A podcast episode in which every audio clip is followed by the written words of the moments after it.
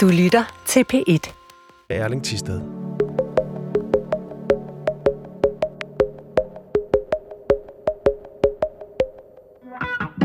De eneste som reagerer på dette er nordmænd, for vi er så uopplyst når det kommer til spiritualitet. Jag älskar när man använder fantasin för att kringgå censuren. Le lidt af Erdogan. Øh, Det giver mig håb. Norsken, svensken og dansken med Hilde Sandvik, Åsa Linderborg og Hassan Preisler.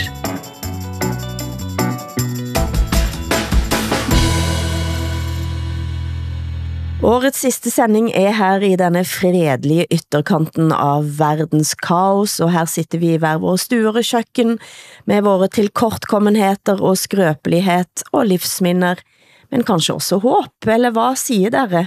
Åsa, hvordan er det der i Sverige? Ja, det är grått och mulet och kallt och halt och jag är så väldigt eh, rädd bang för att jag ska halka och eh, slå sönder mina händer så att jag inte kan arbeta. Ja, det er det du er rädd Det for. är jag väldigt bang och rädd för. Ja. Så du sitter inne, eller? Jag är oftast inne, ni vet ju hur jag är, men jag går inte på tur och sådär. Men det händer att jag tar mig till en affär eller till mitt arbete. Nu hørtes Kanske du en gång väldigt om gammel ut. Kanske en gång om dagen. Du høres jobbet. väldigt gammel ut også. Ja, jag är Rädd det for också. at brække lårbeinet eller. Rå- Lårhalsen. Ja. Gud, vad jag är gammal. Du må købe dig en kat, eller 10 katte måske. Måske skal du have fem, 50 katte. Ja, men jag har en hund, du Ja, vet. du som hund, Det ja. händer att jag går ut med den. Ja. Mm, ja. Hur är det med er? Hassan, Ja, altså, øh, ja, jeg ved det ikke. Måske er jeg blevet ramt af sådan et lyn af, af, af, af hvad hedder sådan noget, intuitivt, eller, eller ja, sådan et biologisk håb, ikke? Øh, Som, som ligesom er, som, som mobiliseres, når man får et barn, om man vil det eller ej. Altså, mm. det, det ved jeg ikke, men altså, jeg, jeg ser ret lyst på tingene. ja, ja, ja. Ja, ja jeg ved ikke... Øh, øh, ja, altså, jeg, jeg, jeg synes... Øh, jamen, jeg synes, det er en, det er en meget emotionel øh, tid, ikke? Mm. Øh, men jeg oplever også, at når jeg tillader den emotionalitet at få noget plads, så bliver mine øh, katastrofespekulationer øh, skubbet til side. Ikke? Mm. Og derfor tænker jeg på, om der måske i virkeligheden er en direkte forbindelse mellem vores følelsesliv og jordens undergang. Altså på den måde, at vi tror, jorden går under, når vi ikke øh, tillader os selv at, øh, at fornemme, øh, mm. fornemme os selv. Ikke? Mm. ja det, er, det, er, det er en fin tanke. Det er, jeg har jo ikke fått noget barn, men jeg, jeg kan eh, kende igen på den, den, det emotionelle.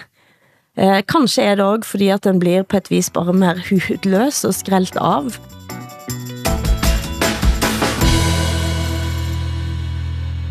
Jeg satt og så på utdelingen av Nobelprisene i Sverige. Mm. Og jeg havde altså klumpen i halsen hele tiden. Eh, og, og det, det tror jeg kanskje også handler noget om det, at, at en har en højere himmel over nogen, som kan noget. Eh, og eh, professor Astrid Søderberg Widding, som altså præsident i Nobelstiftelsen, havde, synes jeg, en nydelig tale. Jeg vet ikke, hørte du den også? Nej, tyvärr, jag gjorde inte det. Nej, for det, altså det hun blandt andet siger der er, at jeg er overbevist om at denne meldingen altså fra Nobel er enda vigtigere i dag, når optimisme fra Nobels tid erstattes av radikal pessimisme, eller til og med resignation, og når nye sammenkoblede kriser udfordrer vår forståelse av vår rolle inden akademia, kultur og civilsamfund. Og så går hun videre på en måte til at snakke om dette med polariserte synspunkt, som har en tendens til at rive samfundet våre fra hverandre, og så videre. Men, men holde fast da i de visionene til de som står da på scenen for at få disse medaljerne, sant? Eh, At det er en egen kraft, mener hun, til at bestemme vår fremtid, og hvordan vi skal formidle vår arv til nye generationer. Eh, og jeg skal ikke sammenligne det med dette barnet som du har i armene, Hassan, men det er noget med at på en måte pludselig få et form for lys da. Eh, Ja. At der er mennesker som tænker, der er mennesker som håber, det er barn som bliver født, der er noget lys der. Eh, det kjente jeg som en sån, ja, Ja. jeg fik tårer i øjnene. Jag tycker inte att jämförelsen är så dum alls. Eh, jag tänker när jag tittar på Nobelsändningarna eller hör vetenskapsmän prata att jag skulle kunna lägga mitt liv i deras händer. De, de kan så mycket, men framförallt det att deras forskning är deras bebisar. Alltså man, man, man, det är trial and error hela tiden. Man prövar och prövar och prövar och prövar och man vårdar den här forskningen som, som, eh, som ett liv. Som ska ge oss andra liv. Jag kan, bli, jag kan få religiösa förnimmelser när jag tänker på framförallt naturvetenskap. Ja. ja, det er sjovt. Men, men det er jo, øh, altså et barn er et barn, ikke? Er et barn, men, men det er jo også en forlængelse af menneskeheden, ikke? Ja. Altså ligesom litteraturen er en forlængelse af menneskeheden, og forskningen og mm. øh, FN for fuck's sake, ikke? Altså FN, den her øh, globale organisation, som vi basher i vores program uge efter uge, mm. er, er jo også den institution, som øh, har grundlagt nogle, en, altså nogle regler for adfærd, blandt andet under krig, som mm. gør, at vi i dag har et helt, helt andet scenarie, når der udspiller sig en krig, end vi havde for eksempel under anden og især første verdenskrig. Mm. Ikke? Altså, øh, øh, altså det, det, vi, øh, øh, og det er måske menneskehedens styrke, det er, at den glemmer at an- anerkende sine egne bedrifter. Ikke? Altså, øh, og, og på den måde vil den altså, den har hele tiden et ønske om at bedrive mere, ikke menneskeheden. Øh, men men vi, vi er ikke gode til kollektivt at rose os selv og hinanden for det, vi rent faktisk har opnået. Ikke? Mm. Altså, verden er jo, altså, verden er jo et, et, et fantastisk øh, sted på grund af menneskeheden. Ikke? Altså, mm. vi har jo for os selv og hinanden skabt bedre og bedre og bedre og bedre vilkår. Og når problemerne opstår, så forsøger vi så godt vi kan i vores kollektiv at løse dem. Det er ikke nemt, mm. men vi, sø- vi forsøger. Og den her vanvittige forsamling af 70.000, 70.000 mennesker i golfen, i den arabiske golf, som skulle ned og tale om klima, havde man jo ikke forestillet sig, ville kunne komme ud med en erklæring om, Ja. at vi i fremtiden nu, altså i den nærmeste fremtid, skal begrænse, eller skal stoppe med at bruge fossile brændstoffer. Mm. Det er jo den erklæring, der er kommet ud af mm. det her cirkus, ikke? Mm. Altså, Nej, men det er jo noget med det, og tilbage til denne, denne rækken da, av Nobelprismodtagere i, eh, i Stockholm, så stavrer de sig frem. Nogen, nogen klarte jo knappt at gå over gulvet, og de kommer fra overalt. De kommer fra Ungarn, de kommer fra Rusland, de kommer fra USA eh, og, og, og Frankrike. Og så står de der sammen og bukker til kongen og til folket og til, til, til, disse, eh, til Nobelkomiteen.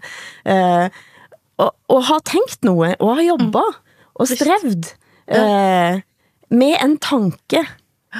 Og det er jo, det er jo menneskehetens ypperste, tænker jeg. Ja, det är så vackert så det är inte klokt. Men det var ju, det var ju en, en man från Norge som stapplade fram också. Han stapler Jon- frem.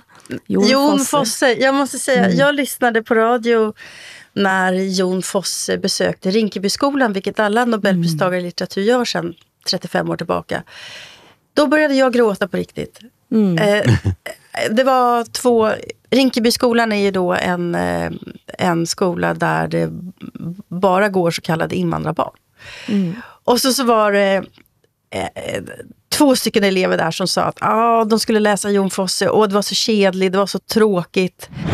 Men alltså först om man börjar på boken så blir man så här, inte alls intresserad. Man bara, nej jag vill inte läsa den, jag orkar inte. Fast jag, istället för att alltså, så bara stänga boken så fortsatte jag. Men det blev mer spännande och spännande. Ett sånt där litteraturmöte, författarmöte, kan förändra ett liv. Jag, jag blev helt rörd till tårar över den möjligheten som de här ungarna fick. Och som Jon Fosse också fick. Att prata med barn om sin litteratur på det där viset. Måske skal man bare lige indskyde, at Jon Fosse er en svensk, øh, norsk forfatter og dramatiker, som også er blevet øh, opført på teatrene i Danmark øh, hva'? gennem de sidste mange år.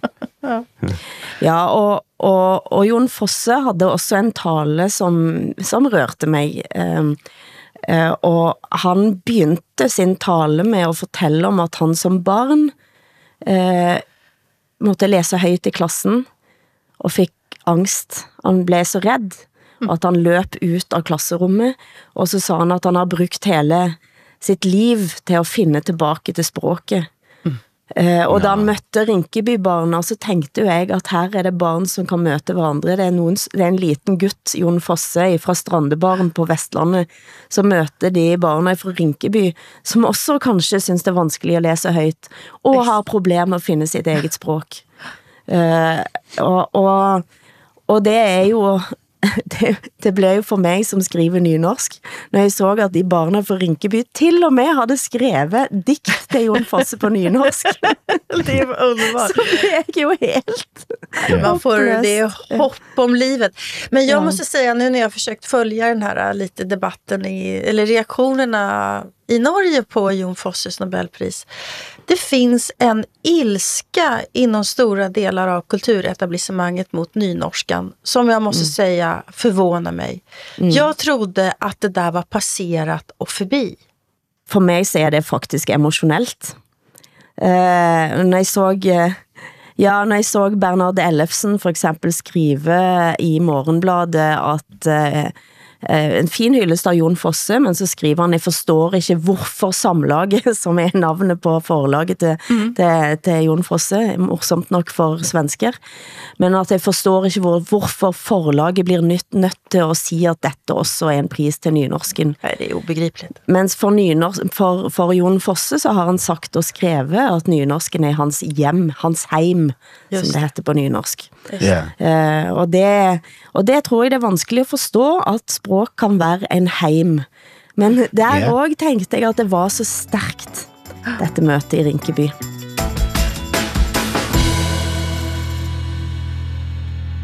Det var en fredspris som vi må innom, eh, Ja. fordi eh, det, den blev delt ut i Norge til, til Norges Mohammadi. Eh, Det lød som om du sagde Norges uh, Mohammadi.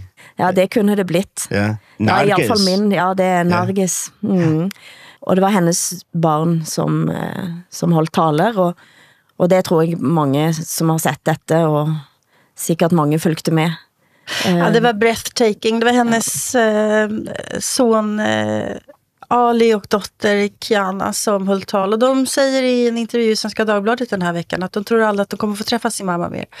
Hon är ju sjuk och hon vägras vård därför att hon vill inte sätta på sig slöja. Eh, Nargas Mohammed, Mohammadi heter hon. Hon, hon sitter i Evin-fängelset. Och jag har lagt det namnet på minne därför att vi har en svensk medborgare som, som sitter där nu som heter Johan Floderus. Har ni fått med Ja. det här? Ja. Han är 33 år och det här är ett fruktansvärt öde. Han har suttit, tror jag om jag räknar rätt, 540 dagar nu i det här Ja. fängelset. Han är biståndsarbetare, han arbetar med biståndsfrågor i EU. Och så åkte han till Iran med sina vänner på holiday. Det skulle jag också gärna vilja göra kan jag säga. Det är ett spännande land att se. Och på flygplatsen så suger de in honom. ja. Den svenske EU-tjänstemannen Johan Floderus, 33 år, har suttit fängslad i Iran i över ett och ett halvt år. Anklagelserna gäller spioneri, men enligt experter är gripandet sannolikt en del i ett politiskt spel där Iran vill få till en fångutväxling för att få hem livstidsdömde Hamid Nouri. Nej, hvor vildt. Det är fruktansvärt. Och eh, det är en helt oskyldig man. Eh, Mina tankar går naturligtvis till eh, Johan Floderus och hans familj. Och Nargas Mohammadi såklart. Ja. Ja. Ja, og det er, jo, det er jo en vild historie med Narges, uh, Narges Mohammadi, ikke? som jo, jo ligesom ikke har set sine to børn i, i otte år, ikke? Mm. fordi hun har siddet i fængsel for sin kamp, kamp mod undertrykkelse af kvinder i Iran. Ikke? Mm. Og, og, og hvad hedder det? I den erklæring, der ligesom fulgte øh, Nobelprisen for fred, ikke? Der, der siger man, vi dedikerer denne pris til alle iranere, og især iranske kvinder og piger, som har inspireret hele verden med deres mod og kamp for frihed og lighed. Ikke? Mm. I det sekund, jeg læser den erklæring, ikke, som er en hyldest til den her fantastiske, modige øh, øh, kvinde, som offrer sin, sig selv og sin families øh, velbefindende for, for den her frihedskamp. Ikke? Den erklæring er, er jo øh, hvad hedder det, også en hyldest til den dansk-iranske kunstner Firoze Basrafkan, ikke? Ja. Som, som ikke nu længere kan udgive sine værker. For eksempel værket, det nye værk, hun har lavet, Den Perfekte Koran, øh, hvor alle siderne er revet ud, ikke? Ja. kan hun ikke udgive nu. Hun siger, det er sådan, min perfekte Koran ser ud. Koranen bliver nemlig brugt politisk til at slå folk ned. Den bliver brugt som mundkurv, og det er vigtigt at belyse, og det gør jeg i min kunst. Ikke? Mm. Men på grund af den her nye danske koranlov, ja. så kan hun ikke længere gøre det. Ja. Ikke? Ja. Og vores justitsminister, Peter Hummelgaard, siger, jeg vil opfordre hende til at skabe noget, skrive noget, male, male noget, hugge noget i sten, lave noget musik, hvad ved jeg, i stedet for at ødelægge ting, siger han. ødelægge ting, ja. Men altså Ja. det som jeg, vi, vi snakker om håb, det giver mig altså så stort håb, at du har en dansk-iransk kunstner, som, som gør dette. Det giver mig så stort håb, at barna til Mohammadi står på den scenen og snakker. Uh, og det giver mig også sådan håb, hvis du læser den talen, så siger hun også, at det er ingen legitimitet i folket i Iran længere. Det betyder også, at der kommer nogle nye generationer, som vil noget andet. Mm. Uh, og det synes jeg også, at det ser i land efter land. Mm. Uh, at du har, til trods for at man har politikere, som uttaler sig som idioter, undskyld Peter Hummelgaard, men det er en ganske lavmålt uh, uttalelse uh, at sige, at man skal lære at skabe noget. Uh, men det giver mig det håbet, at folk står op på den måten. Uh, og at yngre gør det. Men altså, der er, der er ting, som ikke giver mig så mye håb, eh, Hassan. Eh, nyheten om den danske influenceren og reality-stjernen Elvira Pitsner, som blev fængslet i Dubai, gik viralt. Pitsner er nu løsladt og skal blitt anklaget for utroskap af sin tidligere kæreste, noget som er ulovlig i Emiratene. Vi har ikke snakket om dette før, men nu er det kanskje på tide. Ja, altså, hun, hun har jo siddet i fængsel nu i noget tid øh, og blev løsladt, men har fået inddraget sit pas og kan derfor ikke øh, forlade Dubai, hvor hun jo netop, som du siger, står anklaget for øh, utroskab. Ikke? Øh, hun, hun har jo så via sit ægteskab med den her øh, øh, tidligere iranske bokser, iraner i øvrigt, øh, Milad Sadati hedder han, ikke? har hun underlagt sig sharia-loven. Øhm, mm.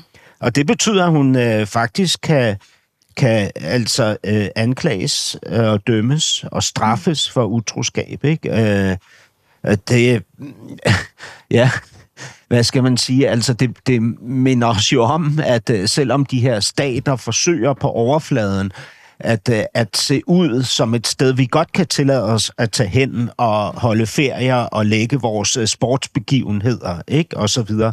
Så er det jo, eller, eller for den sags skyld, vores kopmøder, altså klimatopmøder, mm. ikke? Så er det jo stadig vanvidsstater, det her, ikke? Altså med lovgivning, som jo er- dybt øh, diskriminerende og undertrykkende og, og, og ekstremt gammeldags, ikke? I Norge har vi jo den uh, influenceren, som heter Isabel Rad, uh, som har sagt i serien Girls of Oslo, at det er bedre at date mænd i Dubai. Hun har flyttet til, hun har flyttet til Dubai og opfordrer folk til det, og synes det er bedre at date de mændene. Men vad har hon för argument då? För att de är väldigt rika eller för att de är... vadå? Jeg vet ikke, hun, altså, den legger jo ut bikinibilder og festbilder og siger, at, hun er mis, altså, at det er misforstått og, og at det er mye bedre end sit rykte. Hun tar bilder av sig selv i lite klær og siger, at sådan så dette kan jeg gå klædt. Uh, og hun har altså flyttet til Dubai permanent, Isabelle Rad. Det, det undrar jeg allt, minsann. Altså, de, de, det, det, der foregår i de lande, er jo en fusion af vanvid, ikke? Altså, det, det er jo virkelig ekstremerne, der, øh, altså som ligesom tvinges til at gå op og ned af hinanden. Altså, den, det, det, altså det er jo sådan, hvad kan man sige, inkarnationen af det, af den vestlige dekadence overforbruget og, og hvad hedder det, øh, øh, den fri sex og sådan noget, ikke? Som sådan skal gå hånd i hånd med, med de her stater, som jo i deres struktur er ekstremt religiøse og, og konservative. Altså, jeg, mm. jeg synes det, altså på en eller anden måde kan man jo ikke lade være med at synes, at det er, at det er meget, meget interessant. Mm. Og dis. Vi har kommet til ukens hiss og diss. Det er spalten der vi løfter noe vi liker, og disse det vi ikke liker. Og da må jeg spørge Hassan, hvad er din hiss og diss? Jamen altså, min øh, uges hiss er øh, fodboldbaseret, fordi FCK, FC København, har vundet over tyrkiske Galatasaray, uh, og det er fantastisk, altså når nu det danske landshold ikke kan, at vi så har et uh, københavnerhold, som vinder. Uh, samme uge som en tyrkisk fod fodboldpræsident løb ind på banen og tæsket en dommer sønder sammen i Tyrkiet. Ikke? En fodboldpræsident, som i øvrigt er tæt forbundet til præsident Erdogan, altså stillet mm. op i samme parti, også AK-parti, mm. ikke? Og, og, og så videre. Øhm, og, og alt, hvad der ligesom sådan kan bringe Erdogan frem i lyset og give os mulighed for at grine, le lidt af ham, le lidt af Erdogan, øh, det giver mig håb Øhm, så derfor er dette min uges uh, his. Ja, det, det, det er en his. Ja, og det er en dis. De, dissen går til klimabevægelsen Nødbremsen, som har ødelagt det store juletræ på Rådhuspladsen. Oh, ikke? Ja. Lad os bruge denne folkelige højtid til at minde hinanden om, hvad vi står til at miste, siger de, og destruere alle børnenes øh, øh, enorme, smukke juletræ inde på den centrale plads i København. Hmm jeg mig med på den dissen. Ja, absolut. Eh, ja, min, eh, min hiss, eh, det blir lite klasskamp här, orkar ni med det? Min, eh, jo men, jo. Vi ger en chans. Min hiss går till att det är fler och fler runt om i världen som eh, vill eh, stödja de svenska arbetarna som, som strejkar på Tesla. Mm -hmm. Det är riktigt stora aktörer nu som, som eh, säljer av sina aktier till exempel. och så där. Det ja. ger mig hopp. Veckans diss, det är en stor arbetsplatsolycka som har varit i Sundbyberg. Mm. Eh, fem, en, fem en? Undskyld?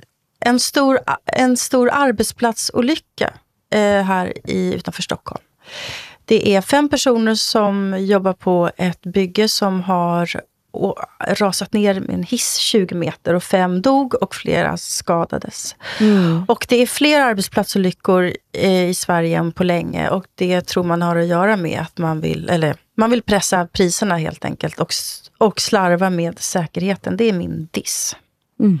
Och mm. du då, Hilde Sandevik? Mm. Min eh, hiss är till att Norden står samlet i støtten til Ukraina. Eh, og i et lite bakteppe, altså denne uken mødte jeg den ukrainske dokumentarfilmskaperen Alisa Kovalenko, som har laget en av de stærkeste dokumentarfilmene jeg har sett nogen gang, om ungdommer i Donbass før krigen. Med alt det håb de havde i sig med at ændre verden. Alisa har selv været med fronten, og hun skal tilbage, når hun er færdig med at lage film nå. Og hun minder mig altså om alt vi kæmper for. Og samme dag så møtes det altså det er toppmøte i Oslo. Zelensky kommer, og Norden står samlet om at støtte Ukraina. Eh, og det eh, i et nok så splittet Europa, så tænker jeg at det giver et vigtigt signal. Så vet jeg at dette kan vi diskutere, men jeg havde lyst til at give det en eh, hiss i dag. Min diss er en ny norsk coronalov. Våre to største partier har tvunget gennem ændring av smittevernloven, som vil give fremtidige regeringer noget nær blankofullmakt til at stænge ned landet uden parlamentarisk kontroll. Altså, medierne har været samstemte og kaldt det autoritært forslag. VG karakteriserte det som demokratisk galskap. Og just professor Hans Petter Graver har været ute i klassekampen og siger, at det er så at sige ingen afgrænsing i rækkevidde av hjemmelen som vedtas nu. Den eneste afgrænsingen er op mot menneskerettigheten og grundloven, men det er ingen foreslåtte kontrolltiltak. Alltså jag hängde med på det. Alltså jag förstår inte varför. Därför att eh, ni behöver väl inte det här. För att ni stängde ju ner hela Norge ändå utan att det fanns den här typen av Alltså, alltså, särlagstiftning. det gør mig altså grundlæggende fortviler. Og så tænker jeg at polit politikerne har så lite kontroll på os nå, eller de har, de har så lite kontroll på sig selv, eh, at de vedtar lover som kontrollerer andre. Hiss og diss. Mens Norge har altså fått coronalov, har danskene fått sin koranlov. Jeg og andre har i dag stiftet øh, teaterkompaniet Official Message from Prime Minister of Denmark. Og øh, det teaterkompani øh, har til sinde at øh, kritisere øh, øh, antidemokratiske kræfter i Danmark.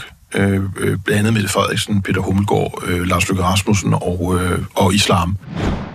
Her hørte vi koranbrenner Rasmus Paludan i programmet Valgt i Danmark på 24-7. Han siger, at han har oprettet et teaterkompani. Og hvorfor har han nu det?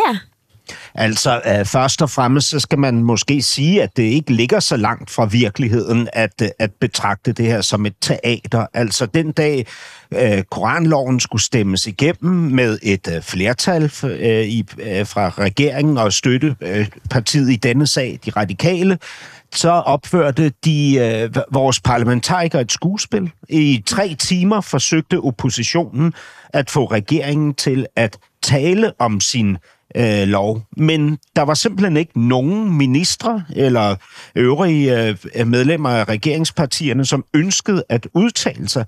De sad i stedet for som små børn og lå og grinede og pegede og afbrød og så videre, så Folketingets formand måtte gøre opmærksom på, at dette her er et sted for parlamentarisme, altså et, et voksen sted. Ikke? Mm. Jeg, jeg synes, det var øh, altså så, så pinligt at være vidne til, øhm, til den her. Men hvor, hvem var det, som lo, og hvor, hvor, hvor var det nogen ting at lære af i det hele taget?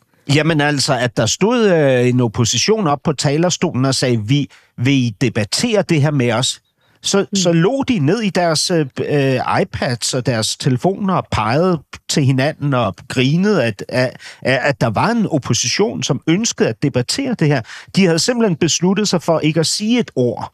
Og måden ja, at håndtere ja. deres ta- egen tavshed på, var ved at le af oppositionen. Ikke? Altså, altså, det, det, var, det er jo djupt provocerende. Det var så provokerende. Jeg, jeg, altså, jeg er i chok over, at man kan tillade sig på den måde at bruge sin magt. Ikke? Det er jo sådan noget, som altså, ja, teenager vores teenagebørn lærer vi, at de ikke må opføre sig sådan, at de skal ja. kommunikere med hinanden, ikke? og det er via kommunikationen, at vi sikrer, øh, hvad hedder det, en ordentlig inklusion og en, og en reel debat og et, og dem, et fungerende demokrati. Ikke? Det her var så sindssygt arrogant. Altså, ikke? Det er altså. arrogant, det er antiintellektuellt, ja. eh, antidemokratiskt. Men jag tror vi måste förklara för i alla fall de svenska lyssnarna här att det som gör att Rasmus Paludan nu har startat ett teaterkompani där han säger att han ska sätta upp en pjäs där han ska fortsätta mörda Koranen utanför Turkiets ambassad våren 2024 ska han ha premiär. Det är därför att, att eh, konstnärer är undantagna detta om mm. de sätter in eh, att man skändar en religiös skrift i ett större konstnärligt sammanhang. Nämlig, ja. Och det här gör ju att kultureliten får eh, demokratiprivilegier som andra inte har. Alltså det, det, är, det är livsfarligt skulle jag säga eh, för en demokrati at, at vissa får prata og andre ikke får gøre det. Ja, og, og, og der er det jo fantastisk. Altså, jeg, jeg bliver jo nødt til at sige, at uanset hvad man synes om Rasmus Paludans øh, projekt, øh, altså som jo er et politisk projekt, ikke? så må man jo anerkende hans øh, indsats her. Ikke? Han har oprettet et teaterkompani, som hedder Official Message from Prime Minister of Denmark. Ikke? Øh, og, og det her kompani, det, øh, det, det har så netop premiere på en, øh, en teaterforestilling, som du nævnte, Åse, Åsa, skal øh, udspille sig foran Tyrkiets ambassade i foråret. Ikke? Okay, hvad har Peter Hummelgaard, den danske justitsminister, tænkt sig at gøre ved det her? Det er, øh, det, det er et nyt kapitel, vi bliver nødt til at følge med interesse. Alltså jag älskar när man använder fantasin för att kringgå censuren. Vi har exempel i Sverige till exempel. 1979 så var det väldigt många homosexuella som sjukanmälde sig för att de ville protestera mot att homosexualitet var klassat som en, som en sjukdom. Mm. Eh, det, är, det är också en väldigt göj sak. Vi har, ta Hitch, Alfred Hitchcock. Det fanns ju, på 40-talet så fanns det ju en regel i Hollywood om att en filmkyss inte fick vara längre än fyra sekunder. Så då skrev ju han in en scen med Cary Grant och Ingrid Bergman i den här filmen Notorious från 1947. Då skrev han in en scen där de ska kyssa varandra och så blir de avbrutna hela tiden av att telefonen ringer. Så det blir världens längsta filmkyss. Två minuter och 40 sekunder. Och det är också världens sexigaste filmkyss. Mm det er fantastisk. Og så er det jo også en tilbagevenden til det aktivistiske teater, som vi jo havde i stor stil i Norden, ja. og specifikt i Danmark i, i 70-tallet især, mm. ikke? Med, med Solvognen, som var sådan et antikapitalistisk øh, teaterprojekt, ikke? Hvor, hvor de øh, flere hundrede mennesker klædte sig ud som julemænd og gik mm. ind i de store magasiner, og så delte de varer ud til øh, kunderne, som var kommet ind i magasinet og sagde, dette er din julegave. Ikke? Og på den måde øhm, lavede de antikapitalistisk aktivisme. Det er jo også anti-autoritær øh, øh, aktivistisk kunst, som Paludan nu bedriver. Der er jo en anden kunstner i Danmark, eh, Rasmus Paludan er nå den ene kunstneren, men den andre kunstneren, aktivistkunstneren, som her om dagen brændt en bibel. Uwe Max Jensen. Uwe Max Jensen, ja. Eh, og der står på denne, dette klippet jeg så, så står altså en række brandfolk rundt denne brændende bibelen og pirker i det og siger, jeg tror dette er Moseboken. Eh, og så kommer der en gammel, gammel dame forbi, og så, og så, så siger hun, brænder i bøger? og så, og så, er, så tænker jeg sådan, hvordan forholder man sig til dette? Fordi altså det at brænde Koranen, det er jo på en måte, det er jo en koranlov, dette. Men det må jo også være en eller anden form for bibellov. Ja, Hvordan men det, forholder men, man sig til, at Ove Max Jensen brænder en bibel? Ja, altså det er, jo, det er jo virkelig interessant, fordi han skal jo ifølge loven, fordi man jo må, må jo ikke altså forskelsbehandle. Altså vi, vi må jo ikke have en lov, som hverken, øh, hvad hedder det, øh, som udskiller en bestemt religion. Så derfor er man nødt til at lave en lov, som ligesom dækker alle religioner. Det vil ja. sige, at det er forbudt ifølge den her lov, at, at skænde øhm, øh, religiøse skrifter af væsentlig betydning for et øh, trosamfund. Ikke? Og mm. det involverer naturligvis også Bibelen. Så når nu øh, Uwe Max Jensen afbrænder en Bibel, hvad, hvad, skal, hvad skal myndighederne så gøre? Og det er jo det, ja. som de her stakkels brandmænd øh, forsøger at finde ud af. Ikke? Altså, ja, de står og pirker ned ja, og ligesom siger, ja, ja, dette er Mosebok øh, første kapitel. Ja, øh, ja. Og, men, men hvem har tænkt sig, altså der er jo ikke nogen øhm, private øhm, individer eller organisationer, som har tænkt sig at anmelde Uwe Max Jensen for at brænde en bibel. Øh, så, så staten er jo ligesom nødt til på eget initiativ at gå ud og, og straffe ham for det her, det fordi ellers så bliver der jo forskelsbehandlet. Og det derfor det er det jo også en interessant event. Ikke? Ja, det är det som, verkligen. För ja. att jag menar, om, om de ska vara konsekventa så ska han ju få två års fängelse för det här. Mm. Ja. Men jeg elsker, at, at der findes mennesker, som vil bruge deres tid på at adressere den her idiotiske lov. Altså mm. den her, den her, altså, øh, den her, altså, den her skamplet mm. øh, på, på, øh, på det, vi står for i, i Norden, ikke? Altså, som, som Koranloven er. Altså det her, det her, den her selvydmygelse, ikke? Det her øh, knæfald, øh, som den her lov er, ikke?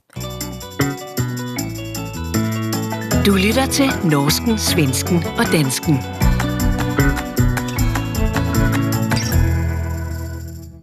Hej stammen, her er nogle tips om opdragelse, det siger prinsesse Märtha Louise, en forlovede Durek, shaman Durek til sitt publikum på Instagram. Så fortsætter når barna utagerer og skriker og er aggressive uden grund, væsener kan gå ind i barna dine. De gør det, fordi barna dine er uskyldige. Og dette holder vismannen på at fortsætte og sige, og så siger han, at det er et lys der, og de føler, at hvis de holder fast på det barnet, så kan de udtrykke sig gennem det. Og du kan ikke la dette ske. Og så, og så fortæller han forældre, at, at forældre kan altså stanse det med at holde fast i barnet, se det ret ind i øjnene, uanset hvor ubehagelig barnet synes det er, og sige, du har ingen magt her. So the way to stop it from happening is to hold your child, look directly into their eyes, no matter how uncomfortable it makes them, and say, You have no power here. You are a weak entity, and I'm sending you into the light right now. Hassan, er dette en eh, metode, du eh, har lyst til at bruge på dine barn? Altså, jeg bliver nødt til at sige, vi, vi har jo gjort os øh, øh, altså, lystige over øh, Shaman Durek, øh, den svenske, Ja, den den- norske prinsesse Martha Louises forlovede, ikke? Mm. i mange programmer. Fordi det er, der er en form for komik i de ting, han ligesom praktiserer, og den øh, position, han har i det norske samfund. Ikke? Men jeg, jeg- jeg bliver nødt til at sige, at, at, at de anbefalinger, han kommer med her, ikke? de er så vanvittige, at jeg håber, at der er en myndighed, der, skri- der skrider ind. Ikke? Fordi hvis man, altså, hvi- hvi- hvis du tager dit barn, ikke? og ser det ind i øjnene og siger, du er et svagt væsen, og nu sender jeg dig ind i lyset, dybt ind i lyset. Du har ingen magt her, ikke? Så forstår barnet jo ikke, at man taler til en dæmon inde i barnet. Barnet tror, man taler til barnet, ikke? Det her er jo anbefalinger, som er, altså, som er skadelige for børn. Altså, det, det, er, jo, det er jo tosset. Jag blev lite upplivad, ja. Jag tänker, kan man inte ge den där äh, shamanen en chans? Alltså kanske inte med barn just, men det finns väl en och annan i världen som man tänker man skulle vilja skaka om lite. Altså, hvis jeg kan, Se hvis jeg kan om det sætte går, Putin på plads på den måten, og, Ja, eller be, og Elon be det- Musk eller vem som helst. Alltså, det är väl ganska många man skulle vilja som, alltså kan inte Shaman Durek få chansen att ta tag i några i alla fall? Eller? Altså, han, han eh, siger, at de eneste, som reagerer på dette, er nordmænd. For vi er så uoplyst, når det kommer til spiritualitet.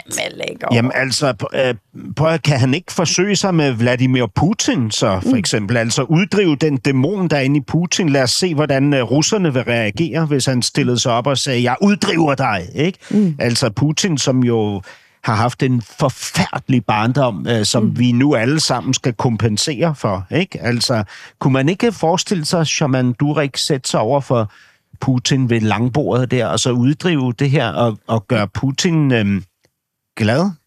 Han har jo en manager, som udtaler sig nu eh, om dette, og siger, at øh, eh, Shaman Durek selv ikke vil... Altså, han, hans eh, syn på dette går frem av hans shamanisme, at man trænger ikke liksom at...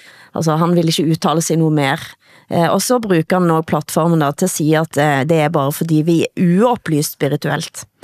Eh, men det han kan ha et poeng med, eh, Hassan, det er jo netop at eh, de her mændene, som nå styrer verden, og som ødelægger verden, det er ofte mænd med, med vanskelige barndommer. Jeg mødte Adil Khan, som er søster, altså han, Adil Khan er bror til Dia Khan, eh, filmskaperen, og Adil har selv eh, lagt, eh, han har blandt andet været kendt eh, danser, eh, og holder foredrag for ungdom om psykiske lidelser, og fortæller om sitt eget liv. Eh, og han, eh, han siger, han holder på nu at lage netop et foredrag eh, om at denne verden nu ødelægges av mænd, som havde en dårlig barndom. Uh, og det er et poeng som, som, som, uh, uh, som jeg tror ikke Shaman Durek uh, vil ta op. Men det er jo det som er, det er jo det, er jo det, det på en måte handler om. Ja, ja, ja, ja, jeg er ikke i tvivl om, at det er præcist sådan, det hænger sammen. Ikke? At, mm. øh, at hvis, man, øh, ja, hvis man har været ude for store tragedier, eller, eller krænkelser, eller misbrug, svigt og sådan noget, ikke? så vil man for altid forsøge at kompensere, ikke? og det gør man ved at opbygge narrativ om, hvordan verden hænger sammen. Ikke? Og, og Putins forældre overlevede med nød og næppe 2. verdenskrig. Ikke? De mistede, han mistede to af sine brødre, og så fik de mange år senere Vladimir, ikke? Som, mm-hmm. som, altså, som, som ikke var, havde nogen som helst værdi altså i, i, i sit eget billede, fordi hans forældre ikke havde noget overskud til at se ham og tage sig af ham. Ikke? Mm. Og i stedet for måtte han så fungere i Leningrads gader. Mm. Og det gjorde han ved hjælp af én regel. Ikke? En regel. Hvis kampen er uundgåelig, så skal man mm. slå først. Ikke? Mm. Øhm, mm. Og det er jo, hvad hedder det, jamen altså, det, det er jo det, vi står og, og betaler, Men... øh, øh, hvad hedder det, for i dag. Ikke? Mm. Det er jo hans elendige barndom. Mm. Ikke? Men eh, alltså är det inte intressant med alla de som har haft lyckliga barndomar och som sen har fattat fullständigt katastrofala beslut för andra människors eh, liv? Eh, George W. Bush till exempel. Mm. Bra barndom. Eh, startade ett krig i Irak och Afghanistan som har varit en katastrof. Till exempel. Eh, Margaret Thatcher, lycklig barndom, drog vet, igång... Vet du det? ja, ja. Vet du drog, det? Ja. Hon var pappas flicka. Det var, liksom, mm. det, det, var inget fel, var inget fel på det hemmet. Drog igång en, en ekonomisk politik eh, som, som fick medellivslängden att sjunka. Yeah. Alltså det här måste man väl kunna prata om också. Alla de här uh, lyckliga, harmoniska familjerna som får barn som fattar felaktiga beslut. Ja, min poäng här den är ganska enkel. Nämligen att man inte kan reducera världsförlopp eh, till olyckliga barndomar. Jag tror att det är mer komplicerat. Ja, ja, ja, det er jo kompliceret, men jeg tror, øh, hvad hedder det, komplekset ligger inde i det her, ikke? Og, og altså, lur mig, om George W. Bush har haft en så lykkelig barndom. Hvad, hvad, altså, hvor, hvorfor dukker det op, at han skal være alkoholiker gennem et halvt liv? Men det kan, man, eksempel, det kan, man, det kan man vel være ändå, blive alkoholiker. Jamen, drikker man ikke for at dulme sin smerte? Af, man kan ha, man kan ha smerter, som har kommet efter Det kan man naturligvis. Jeg, jeg siger bare, øh, vi har utallige eksempler. Altså, har I læst Alice Millers bog om, om Adolf Hitlers barndom? Ja, den, ikke? den altså, er vel lite, jo, lite förenklad, skulle man men opskriften på en diktator, ikke? Altså, ja, for mig er der men... tydelig sammenhæng i det her, ikke? kompensations, det store kompensationscirkus. Ikke? Hvis man har været overset, så vil man ses. Hvis man har været øh, øh, ignoreret, så vil man elskes, og hvis man ikke kan blive elsket, vil man frygtes. Ikke? Altså, men, øh, men menar du att om vi, skulle, om vi skulle ha ett sånt här test, så att alla som ställer upp i politiska val, om de först får, får gå hos psykolog och se om de har haft lyckliga eller olyckliga barndomar, och bara de som har haft lyckliga barndomar får fortsätta inom politiken, tror du att världen skulle bli väldigt mycket bättre? Jamen, jeg, tro, jeg tror du att det är ikke, så enkelt? Jeg tror slet tro, ikke på... Tror du att hela andra världskriget har att göra med ja, att, Hitler hade problem med potträningen, som Alice Miller säger? Då får du, då får du vara försiktig med potträningen altså, hemma, Miller, Hassan, med dina barn. Alice, uh, ja, det er jeg også, fordi jeg mener, ja. det er helt afgørende altså for, for fremtiden, hvordan man øh, beskytter, elsker og opdrager sine børn. Jeg mener, mm. det er det, det allermest centrale, kan, kan inte hänga hvis jeg lige må svare. Men, men, men, eller ljudutstrålningen har inte att göra med Hvis jeg må svare, hvis jeg må svare, Åsa. Du kan ikke lide svaret. Det er, histor det er historikeren i mig her, som sitter ja, på, ja. på tå. Ja, når ja. du er færdig, så vil jeg forsøge ja, at svare. Nå, nå kan oh, det er det, Hassan. Værsågod. Mm. Okay. Jamen, jeg mener, altså Alice, Alice Miller skriver jo ikke om pottetræning. Hun skriver om, om massiv svigt, ikke? Altså nogle forældre, der, der udstødt ham fra, fra barndomshjemmet, så han måtte vokse op hos en onkel, ikke? Som slog ham og misbrugte ham til at uh, Hitler til at, at bedrive erhverv, som han slet ikke var parat til, og så videre. Ikke? Jeg er ikke i tvivl om, at der er tydelig sammenhæng mellem de oplevelser, man har i barndommen, og den måde, man manifesterer sig på i, voksen, i voksenlivet. Jeg har jo, som I ved, haft øh, øh, ekstremt mange øh, hvad hedder det, centrale figurer fra det politiske liv i mine radioprogrammer. Ikke? Og en del en stor del, vil jeg sige, og nu generaliserer jeg, en stor del af deres jagt på magt handler om de oplevelser, de har haft med magtesløshed i deres barndom og ungdom. Mm. Jeg, jeg kan ikke forstå, at man kan sige, at der ikke er tydelige sammenhæng mellem de tidlige oplevelser og den sene adfærd. Mm. Mm. Nej, men det tror jag också. Jag tror att barndomen påverkar oss resten av våra liv. Det ser jag på mitt eget eh, liv så att säga. Men däremot så tycker jag att det är pajigt på ren svenska att reducera hela, hela judutrotningen och hela andra världskriget till Hitlers barndom. Det, det är för enkelt Hassan. Men- det, men det är det bara er- det Det jag der vill ikke ha nogen, der sagt. har gjort. Nei, det er det det var ingen som gjør. jeg det. Nei, det er jo ikke det en gjør. Eh, Men det er jo dette går inn i en ideologisk diskusjon også. Det er jo den samme diskussionen Norge hadde etter Anders Bering Breivik eh, sitt terroraksjon på Utøya. Eh, og der kom bøker, blandt andet Åge Borchgrevink sin sterke bok om, om Utøya, der han fortæller om Bering Breiviks barndom. Og av en eller anden grund, eh, så ble det også tatt op eh, på lidt ulikt vis. Og mange blev provocerte av at man ikke kun siger, at det er ren ideologi, men at man også knytter det til, at man har sjæler, som er såret. Där är vi helt överens. Du lyssnar på norsken, svensken och dansken. Skandinavisk familjeterapi. Rusland blev utestengt, men nu har beskeden kommet om at Israel får delta. Vi snakker selvfølgelig om Eurovision og finalen i Stockholm næste år. Hvad tænker dere om det? Eh, Jag bojkottar ju israeliska varor, eh, framförallt de som är producerade på ockuperad mark. Det har jag gjort i hela mitt liv. Men jag skulle vilja vända på det här och säga att eh, för mig får Israel vara med om Palestina också får en plats i Eurovision. Det är mitt bud i det här. Inte ta bort ett land utan lägga till ett land. Vad tror ni om det? et land. Det jeg først tænkte var, at hvis Israel får delta, vil ikke da finalen bli et veldig stort eh, terrormål? Jo, Stockholm, som allerede er ganske utsatt. Jo. Ja, ja, ja. Jag ska hålla mig i Jämtland när det där går av stapeln. Jag. ska inte vara hemma. Altså, de, de russiske atleter er jo blevet inviteret tilbage til OL i 2024, ikke? Det er, hvad hedder det, de, de, må, øh, de må komme og, og, og medvirke, men uden flag og nationalhymne. Øh, og, og altså, det, det er ligesom kun Norden, der opponerer. Resten af verden er ligeglade, eller synes, at det er fint, at de kan komme og medvirke. Øh, Jeg ved det ikke. Jeg, øh, jeg øh, altså...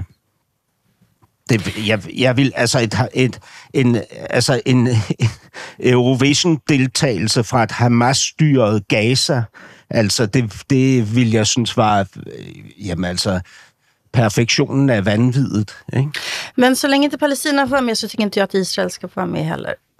Jag gillar inte bojkotter överhuvudtaget. Jag, eh, när det gäller eh, sådana där stora evenemang. Men eh, ja, ja, det finns ju de som tror att ABBA, de, Nej, men det var det Hilde som tenkte. Sandvik Jeg skulle, tror at jeg skal, ABBA jeg skal lufte, lufte en anden teori her eh, med dere. Eh, så kanskje det går ind i rækken av hvad vi håber for for 2024. Ok, altså følg med. Hvorfor vant Loreen med den nok så uinteressante låten Tattoo? ja, den är dålig verkligen. Den er veldig dårlig. Og da er spørgsmålet, kan vi have fået et lite hint i en videohilsen, som blev spilt av i sendingen fra ABBA? Kan det ha været en hemmelig melding om at de, altså ABBA, kommer til at genforenes næste år på scenen i Stockholm, 50 år efter at de vandt med Waterloo? Vad tror dere? Nej, men alltså, man har ju spekulerat om deras återföreningar i, i, ja, i 45 år nu. Det är som man tror att så här, Greta Garbo ska vara med i nästa film. Och så där. Alltså det är, nej. De har Men gjort en detta med- avatarscen, eh, scenframställning. Men det er jo helt perfekt, hvis det er sådan, at de har tænkt at genforenes 50 år efter Waterloo. Og vi trænger et nyt slag ved Waterloo, det kan vi også sige. Uh, altså, og de kom med denne lille videohilsen under uh, fjorårets uh, finale. Jamen, jeg, jeg, jeg tænker, altså, når du siger det her, Hilde, så tænker jeg, at det, det er fandme intelligent spottet. Altså, det må være et menneske med, hvad hedder det, stor mental kapacitet, som har, som har hvad hedder det, opbygget den her teori. Og det var min søn da. Nej, er det rigtigt? Men alltså Nå, din tillykke. Heine som vi älskar Ja, og jeg tænker, jeg, undrar- tænker at, øh, at, han, øh, at, at, at han får ret. Og, Ja, ja, og hvis ja. ja. han ikke gør det, øh, ja. så vil jeg sige, så skylder Åse ham en flaske champagne. Ja, men, eller Sansar dricker jag. Men får jag fråga, jag tänker bara, alla som, som ringde och röstade på den här tråkiga låten som Loreen Mhm. tävlade med, de kan väl inte haft den här idén om att ABBA skulle framträda om Loreen vann? Du må jo huske på det at ABBA er veldig langt fremme når det gælder både kunstig intelligens og avatarer. Jo, jo, og men du antagelig og- også mind control. Altså det er den nye grejen. De bruger nanoteknologi for at, for at forlede det svenske folk og hele Europas folk Ah. til at stemme på Loreen. Du menar att man blir manipulerad i själva röstningstillfället? Alla Ja. polacker och alla Ja, ja, fransmän? ja, ja, ja. Aha! Altså, jeg, jeg må også Alright. sige, at, at jeg, jeg tænker, at, at Sverige og svenskerne virkelig trænger til, at der sker noget godt for dem. Så jeg håber, jeg håber at din søn har ret, øh, Ja, det Hilde. gör jag också. Jag älskar ju ABBA. Det håber jeg også. Og er der andre ting, vi kan håbe på vej ind i næste år? Hvad tror dere? Hvad er Ja. det største? Ja. Nej, men det går åt helvete ett år till. Nej, det kommer. nej, nu snackar vi om- Åh, gud vad dåligt. Det har varit Ja. i många år nu. Ja, Jamen altså, men, jeg, øh, jeg, no jeg, hope. har, jeg har nogle ting, som, som kommer til at ske i, øh, i 2024, som giver mig, eller, eller her op mod udgangen af 2023, som giver mig stort håb. Ikke? Øh, For eksempel, så er der i Danmark nu her i midten af december, så kan det danske meteorologiske institut sige, at der er 7% chance for hvid jul. Mm. Og det, det giver mig håb. Altså, giver dig håb. Ja, det gør det. 7%. Og, og i 2024, så vil man i Europa genindføre nattogene. Mm. Altså, så man kan køre fra by til by i et tog mm. med en seng Nej, men det är og underbart. en spisevogn. Det är underbart. Wow! Ja, wow. jeg, jeg øh, vil pludselig øh, overveje, at jeg vil begynde at rejse igen, ikke? Øhm, med nattog med min øh, familie. Det kunne være fantastisk, ikke? Øhm, ja, så, øh, så Du håber jeg... Ja, nej, Jeg håber på, jeg håber på den nye generation som kommer op. Jeg synes, jeg har mødt så mange unge folk i det sidste, som har givet mig stort håb. De vil noget andet, og de snakker om det. Eh, og det høres kanskje banalt ut, men jeg tror på det. Nej, men jag håller med dig. Ja. Ja. håller med dig. Og så, så øh, synes jeg måske også bare, man kan sige, at, man, at vi vel alle sammen håber på en stigning i kærlighed og et fald i renten. ja. Og en stærkere kronekurs. Ja, det skulle inte göra något. Ja, vi har en fin, stærk kronekurs. ja, det er netop. Ja, det vet jeg.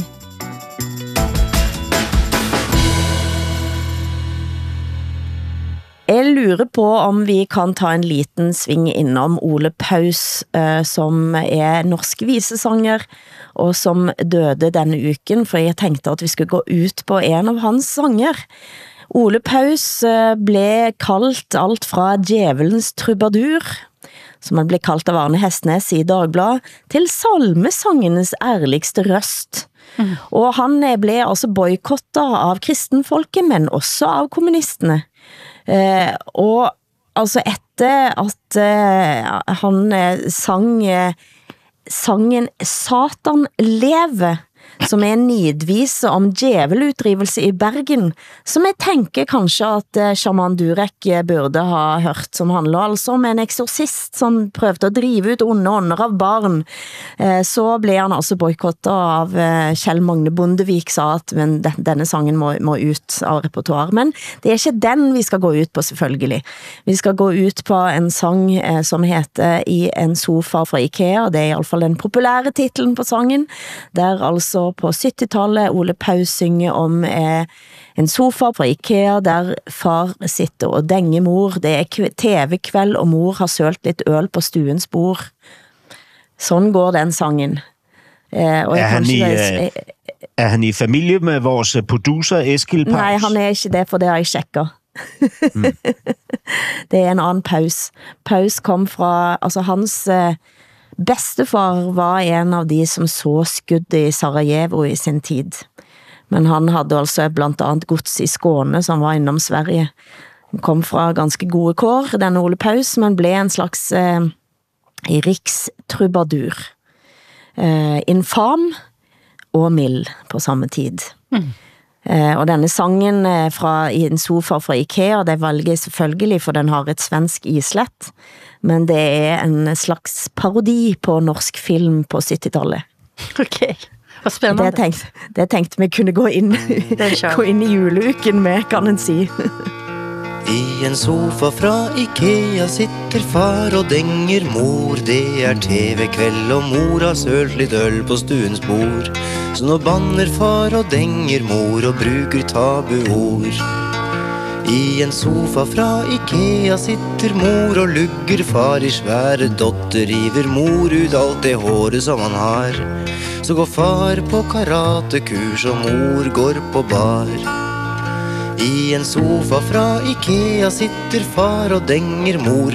Far blir sterk når far blir sint, og far blir sinna når han tror at hans kone driver hor med sjefen sin på hans kontor.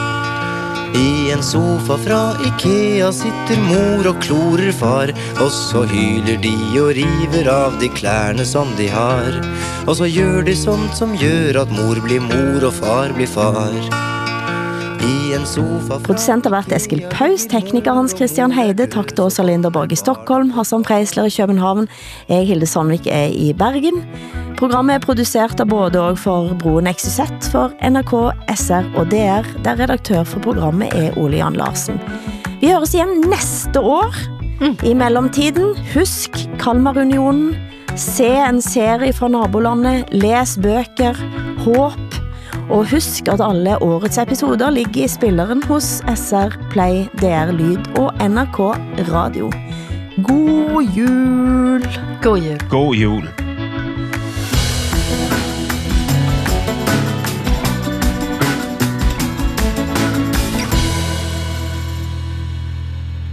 Må jeg komme ind? Kan du heller ikke få nok af Matador? Det kan jeg heller ikke. Skal vi nu have det spektakel igen? Mit navn er Cecilie Nielsen. Nå, da, da. Korsbæks Valkyrie. Hver søndag i december mødes jeg med en lille gruppe mennesker, der holder lige så meget af serien som mig, for at diskutere et tema på tværs af alle episoder af Matador. Hvis det er, hvad vi har set og oplevet i Korsbæk. Og så gælder det stadig, at ingen detaljer er for små, og ingen teorier er for langt ude. Er du gået helt fra forstanden? Der er helt nye afsnit af meget mere Matador hver søndag i december i DR Lyd. Pilgrim er i dag på besøg på Krop, Sind og Åndmessen i Aarhus. Og her reflekterer dr. Theol Peter Lodberg over, om der er inspiration at hente fra folkekirken i nye former for spiritualitet. Hør, hvad han kommer frem til om tre minutter. Nu klokken 8. Gå på opdagelse i alle DR's podcast og radioprogrammer. I appen DR Lyd.